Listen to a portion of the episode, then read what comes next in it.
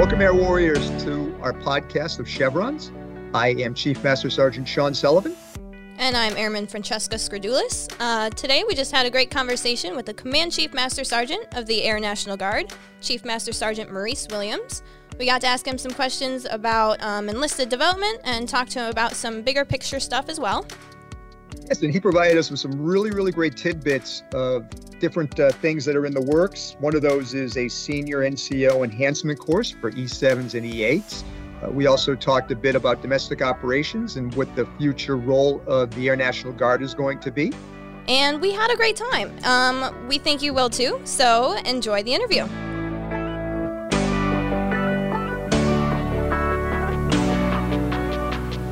Thank you again for talking to us. I'm just going to start right out. Um, as the Command Chief Master Sergeant of the Air National Guard, you're obviously responsible for um, the development of a lot of airmen, um, and you offer the enlisted perspective at the highest level. Um, and so then I was just wondering, how much time do you spend with the average enlisted airman, and um, what tools do you use to make sure that you're addressing everyone's concerns?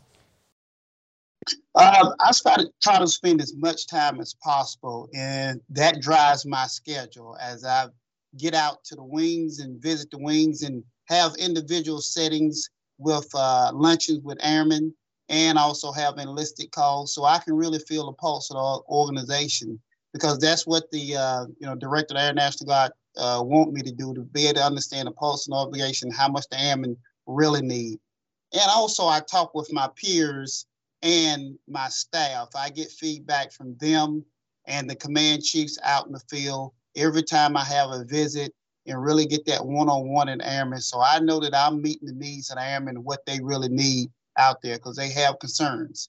And they may be small concerns, big concerns, but hey, we need to address them all. So that's one of my goals is uh, right now. And one of the things, you know, within my position, I'll probably be traveling up from, you know, over about 230 days out of the year so I can try to hit as many wings as possible to be out there. The goal is to hit all 90 wings, but my previous predecessors didn't hit all 90 wings, and this was uh, pre-COVID, so my chances may be slim, but I'll hit all 54 to get out there and hear them all. But that's that's my how I'll get out there and hear the voice of the airman. That's that's awesome. Um, th- that's a lot of travel. I didn't even think about that when I was considering, you know, getting out to meet everybody. You you don't get to do that from your office, obviously. So that's that's cool. You make that sacrifice in order to, to reach us. Yes, that's right.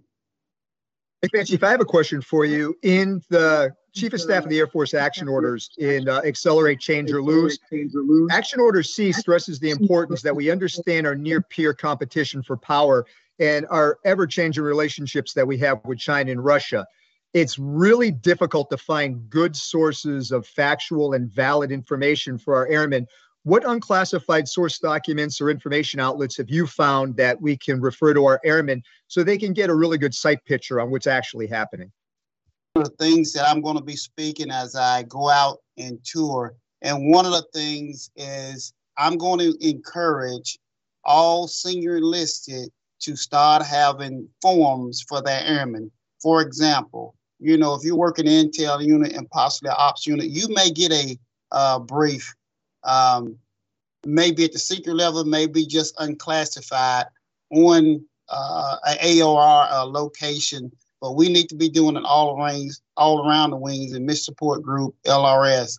And so one of the things I tell airmen all the time is, hey, utilize different news outlets, not just one because we'll get narrow folks who use multiple news outlets and cross reference those news outlets as you look at those and see what information is correct, which things are contradicting. And there's several websites out there also. Uh, if you look at NPR, um, Reuters, those type websites out there that I would recommend to gather information to make sure it's valid and some information and consistent. But one of the things I'm going to focus on mostly when I'm traveling is definitely having those briefings within our organization to make sure all airmen are informed that we are educated on our near peer competitors as we look at those action orders uh, that we have. Thank you, Chief. And then, Chief, with uh, our episode being focused on enlisted development, what do you think is the most pivotal part of this that will really make it work and take effect? One of the things uh, with enlisted development, that's one of my major focus areas. And one of the things I'm doing, I'm pushing development down to the lowest level. For example, we have enlisted development opportunities that come out each year. The Air National Guard push it out, and they're for command chiefs and chiefs. What I've the steps I've taken is push those down where some of the courses are down for your senior master sergeant and master sergeants, and I also push some of the command chiefs courses down to chief master sergeant, so we can de- develop people at the lower level. And I've also started a new course. It's called a senior NCO enhancement course. It's for E7s and, and E8s and I want to get them exposed to the national level and what the Readiness Center can provide for them and let them understand the strategic thinking, such as uh, the Chief of Staff action orders, uh, the Director of the Air National Guard focus point, uh, priorities in my focus areas. That's what that course will be provided for E7s and E8s, and it'll be a four day course, and I'll offer four courses a year.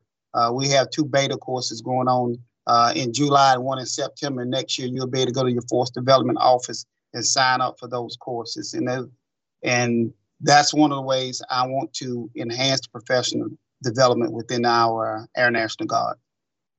That's that's awesome. Those courses sound like a really good opportunity for uh, for those for those airmen. Um, do you think that obviously down to the lowest level, um, chiefs and master sergeants are very important. Do you think that enlisted development starts there? Do you think enlisted development starts at an E1?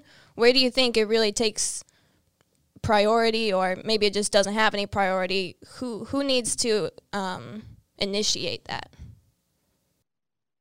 I think it, it starts, um, you know, at the lowest level, at an E1, uh, because at that at that point we can grow that individual when they enter our basic training, military basic training and then they go into tech school. That development should start at that point as we grow them into what we're looking at now in the Air National Guard and the Air Force is growing that airman to the airman of 2030 to be provided to be competitive with our near peer. And you think about it right now, that airman that we're looking at to grow uh, to come in our Air Force in 2030 is nine years old. So currently, we need to be looking at the future. We the future leaders we need and put them, develop them today. And so that's why we got to start at the lowest level and start um, enhancing that uh, growth early in their career so we can get some return on investment as they come up in the ranks. So I would say at E1 and all the grades above that, and we're adding additional developmental opportunities even at the Airman Leadership School. We're looking at a course called Prepping the Line to build individuals for to take on as an NCO to help people lead those individuals. So that's how we're starting at the lowest level and growing up. That's that sounds awesome. Thank you, sir. That's excellent that we're doing this because uh, as uh, now a chief, the one thing I found going from the master sergeant to the senior master sergeant ranks is you don't know what you don't know until you need to know it. And I think this is going to do a much better job at uh, arming our future leaders uh, as they as they uh, rise up the ranks. So uh, I, am really looking forward to see that program. But now I want to turn to recruiting. Uh, one of the biggest issues that I, I, think we've been having in our wing and talking to uh, other chiefs from around the 90 is retaining and recruiting more people than we're tending to lose on an average basis. And the recruiting picture for the ANG has changed because we're now using that combined resources to recruit new talent between all three components. I know that the active duty re- uh, reserves and guards, they've all kind of combined recruiting efforts. Is there any early data to show any effectiveness from an ANG perspective? Are, are we getting more good, talented recruits through this process? Well, currently, right now, is uh, you know, the program, the new initiative started in 2021 when it really kicked off. They had been talking about it a few years, but it really kicked off at the beginning of FY 2021. And it's too early to see if this has en- enhanced the um, re- recruiting stats and data as we are today because COVID can't, you know, with, with, the COVID environment that has stagnated a little bit. So it's really too early to, to look at it. Currently, right now, you know, the Air Force is um, is over there in strength, and we made some changes to our Palace Chase and Palace Front program to get those individuals over to transfer over into the reserve component. And hopefully that will buy us some way. That we just recently received an audit um, from the Palace Chase Palace Front program. And there's some things that we need to do in our Air National Guard. But currently, the recruiters, um, of course, they're operating different right now. But hopefully, this initiative, um, we will see the fruits of the labor. Of this new initiative, I just recently saw first time saw some of the Air National Guard um, commercials out there that's uh, showing on TV. So that's part of that and uh, hopefully we can see some data in the future. But we're I'm asking the recruiting team to monitor that, and hopefully by next year uh, we'll have some data to uh, see if that uh, has helped us all in within our organization. Thanks, Chief. And just as a little bit of a follow up on that. Um, there's clear guidance as an Air Force that we kind of need to do a better job in matching skill sets with corresponding AFSCs. I mean, how else can we accelerate change? What are your thoughts on adjusting standards of enlistment for talent management. And I'm particularly thinking about the cyber fields. You know, for example, you find a really great, talented cyber warfare uh, individual, but that applicant might have some physical limitations that wouldn't allow them to meet the normal current MEPS criteria. Um, you know, uh, you know, let's say they have some type of a physical ailment, etc. Um, is there any thought, or your what are your thoughts of possibly trying to match AFSC need with the individual in waiving some criteria? Well, you know, I think uh, we need to be a very diverse organization. And what I mean by that, we don't need to have barriers to prevent individuals from serving which meets the standards within our organization. Because I'm a standardized individual, and from my perspective, not lowering the standards to have individuals join our organization, but keeping the standards there. But we don't want standards there that um, discriminate against individuals. For example, uh, the height requirement for our career enlisted aviators is being lowered down to 64 inches due to 45% of the female and 70% of minority do not um, are below that measuring the current height of uh, that they have established out there. But far as meeting the standard, because you know we need to maintain those standards as uh, you know we don't know what type of engagement we'll get in, whether it's physical. Uh, so we need individuals to be physically fit to to stay in our ranks. So from my perspective, I'm not in support of uh, changing those um, requirements and moving forward to allow individuals that cannot meet the physical strength requirement to be in to wear the uniform. Dr. Chief, thank you. Yeah, it just kind of seems like a matter of being being prepared. You know, you never know what's going to come up. Probably. That's right.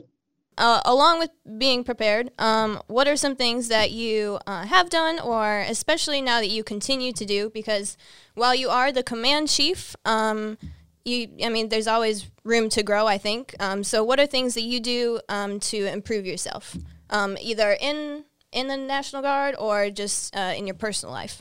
Well, one of the things I, I kind of have a regular routine. Um, I'm a big uh, John Maxwell fan, so I read every day. I have a uh, daily reader that I read uh, that have different topics with John Maxwell that, uh, that I read every morning to start my day off.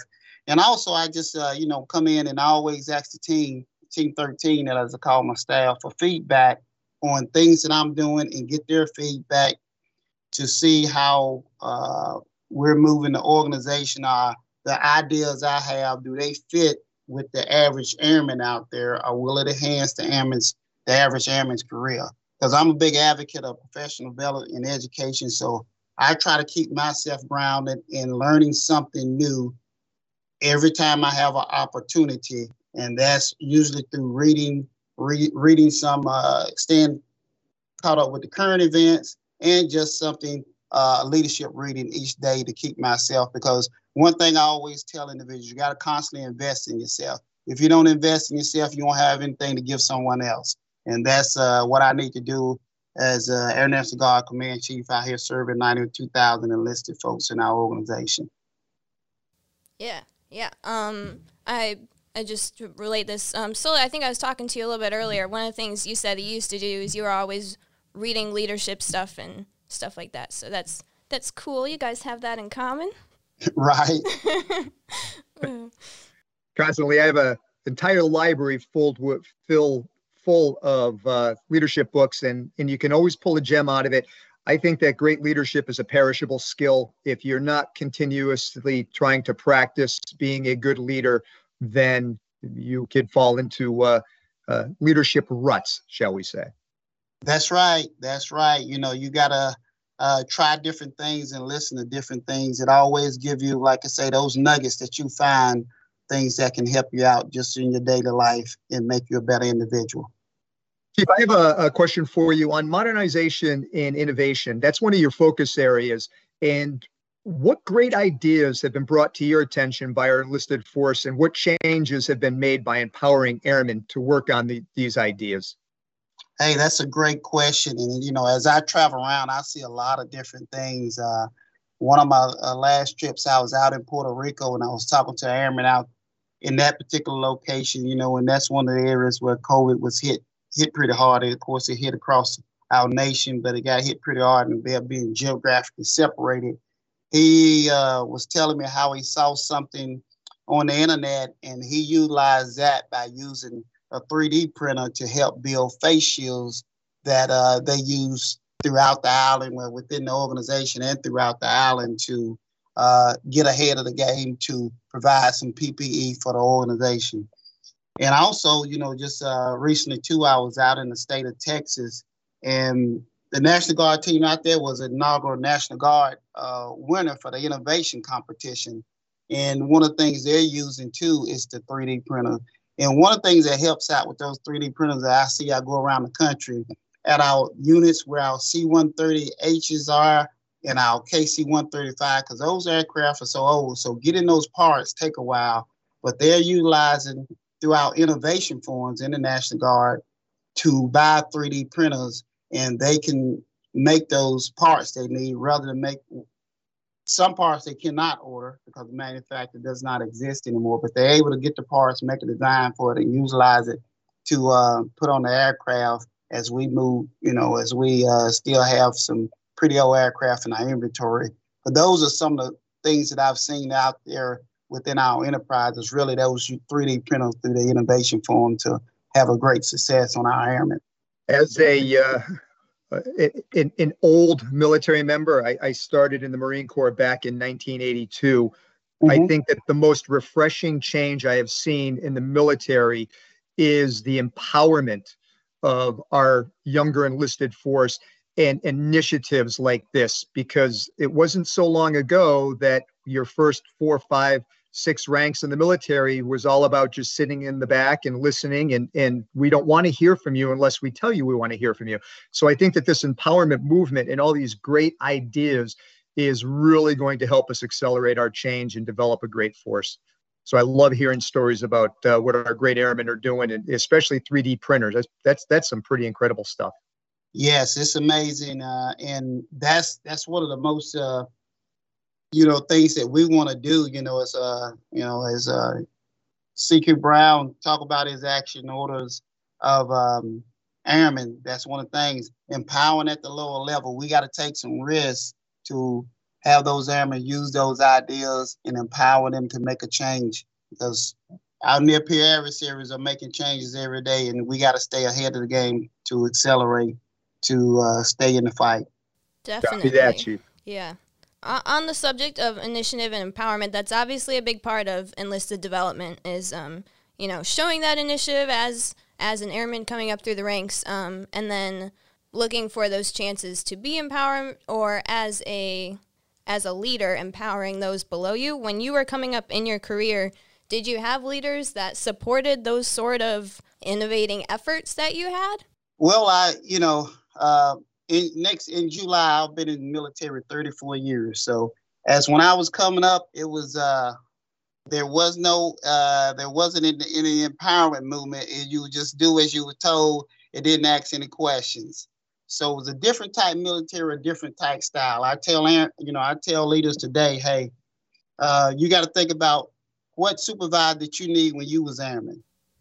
Right. That's what you need to provide to our airmen today. And so during those times, I did not have that support system in that way, but I did have a real disciplinary uh, chief that I worked up under, um, and he pushed me to do things and step outside of my comfort zone to do things and provided opportunities for me. But it was very, in a very rugged way. It wasn't it wasn't in an influential way where uh, we got some motivation about it. It's told this is what you're gonna do with no question behind it on how it will help me. So I did not have that in my career. So that's why I tried to change it as I became a leader to have that motivation and inspiration to inspire people to change uh, things they do in their life and tell them the why behind it and how it can help them in the future. So I had to flip that around. Absolutely. I mean, I, I understand why there might be reasons for, you know, just blindly following sometimes, but but it's, it's a lot easier when, when you know the why behind what you're doing. So uh, my next question for you now is um, for airmen coming up that might not have that support or don't have those kind of leaders that are leading the way that maybe um, the Air Force is turning with um, that empowerment, how would you suggest that they get over those hurdles um, and really make those brilliant ideas they have happen.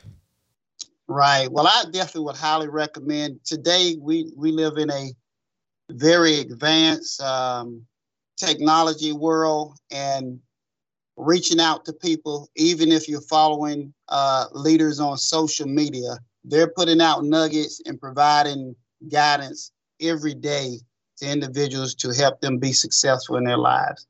And to be on a more personal level, I definitely would identify someone that I know that I would want to recommend to be a mentor for me.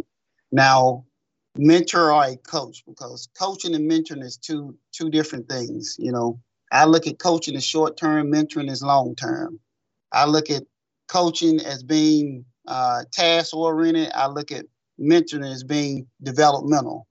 So you got to find someone that you want to have as a coach or you want to have as a mentor to help build that and help you grow with as an individual when in the uniform and out of the uniform. So that's what I would recommend anyone looking out for someone like that, and also uh, following someone on social media who who has those tools and insight that you inspire to be or the direction you want to go in.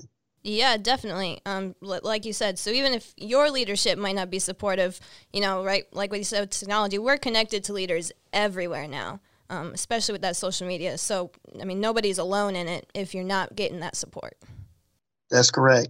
Hey, Chief, I have a question uh, as far as domestic operations in our country. Uh, this has been a huge, huge year for the Guard with a variety of domestic operations and I'm sure this has increased awareness on the Hill of what the Guard capabilities are.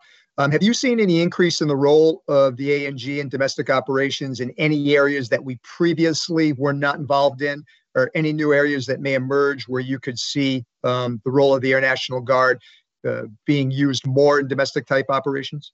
Yes, I do. Um, you know, currently, uh, a lot of times we had never been utilized as a defense force or a uh, place to a force to secure um, buildings or location like that as much as we did here previously. So that role is picked up our quick reaction team. During um, the inauguration, we had over 2,700 uh, security forces down at our nation's capital to, to provide a peaceful transition from one commander in chief over to the other. And we did that those security forces. Some of those divided up as quick reaction force teams, and some of them just provided security around the different monuments and the events during that time period.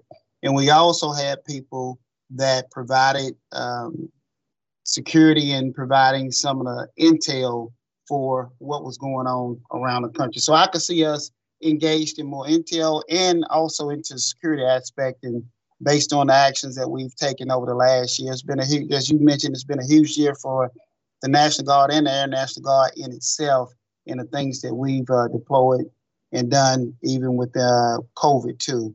So that role has expanded, will expand, and especially within the medical field, we provided more medical individuals uh, than our counterparts, even on the Army side, in helping with the COVID operation. So I do see that in the intel within the cyber community, hey, within security and within the medical area. Those three areas right there, I see uh, us expanding a lot more based on what we're doing because we're popping on the hill now and what we have provided with our nation during this time. We never had this many people deployed before in the National Guard since World War II. We had over um, about 40,000 people overall the year being deployed just within domestic operations. Well, those are some incredible numbers. As you have uh, gone around and uh, met with our folks out in the field, um, how are they holding up to the uh, this new operations tempo? Well, you know, it's pretty rapid, and they're holding up well.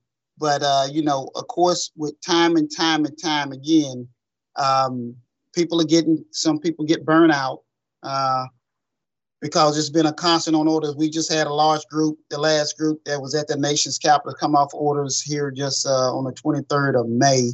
Uh, the last group we had like 2,000. Majority of those were um, uh, Army soldiers that was still up at the nation's capital, but we still have people out on COVID missions. And one particular area is as I speak to as I'm out around is our medical folks because with the COVID mission, we have so many people out uh, of our medical groups, and that's one area that I hear the most about saying they're getting burned out because a lot of their people, of course, are in the medical profession, and they're being utilized at their civilian uh, job, and then also they were asking people to to be on domestic operations within the Air National Guard. So that's one of the areas that I've seen uh, the most um, concern of people getting burned out.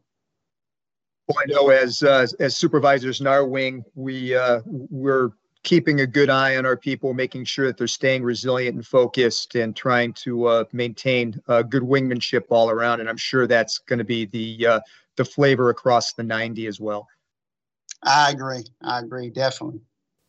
Uh, one more question I have for you, sir. Um, as you've stated that um, enlisted development is, is on your list of priorities, it's one of the goals that you have as the command chief. Has there been any specific event in your life, or was there any any moment that really prompted that to take a forefront in your priorities? Yes, you know, uh, after uh, I went in residence to the NCO Academy at McGhee Tyson, and doing my attendance there at McGhee Tyson, um, I did very well uh, going through the NCO Academy, and and that right there was um, a motivational period in my life where I focused in more on education and began to develop myself a lot more based on my experience at the uh, NCO Academy at McGhee Tyson. So that was the kind of turning point uh, at that at that time. And also once I made uh, make the rank of Chief Master Sergeant, having an opportunity of more developmental courses to go to, I attended as many as I could in as a chief and, a, and currently as a command chief.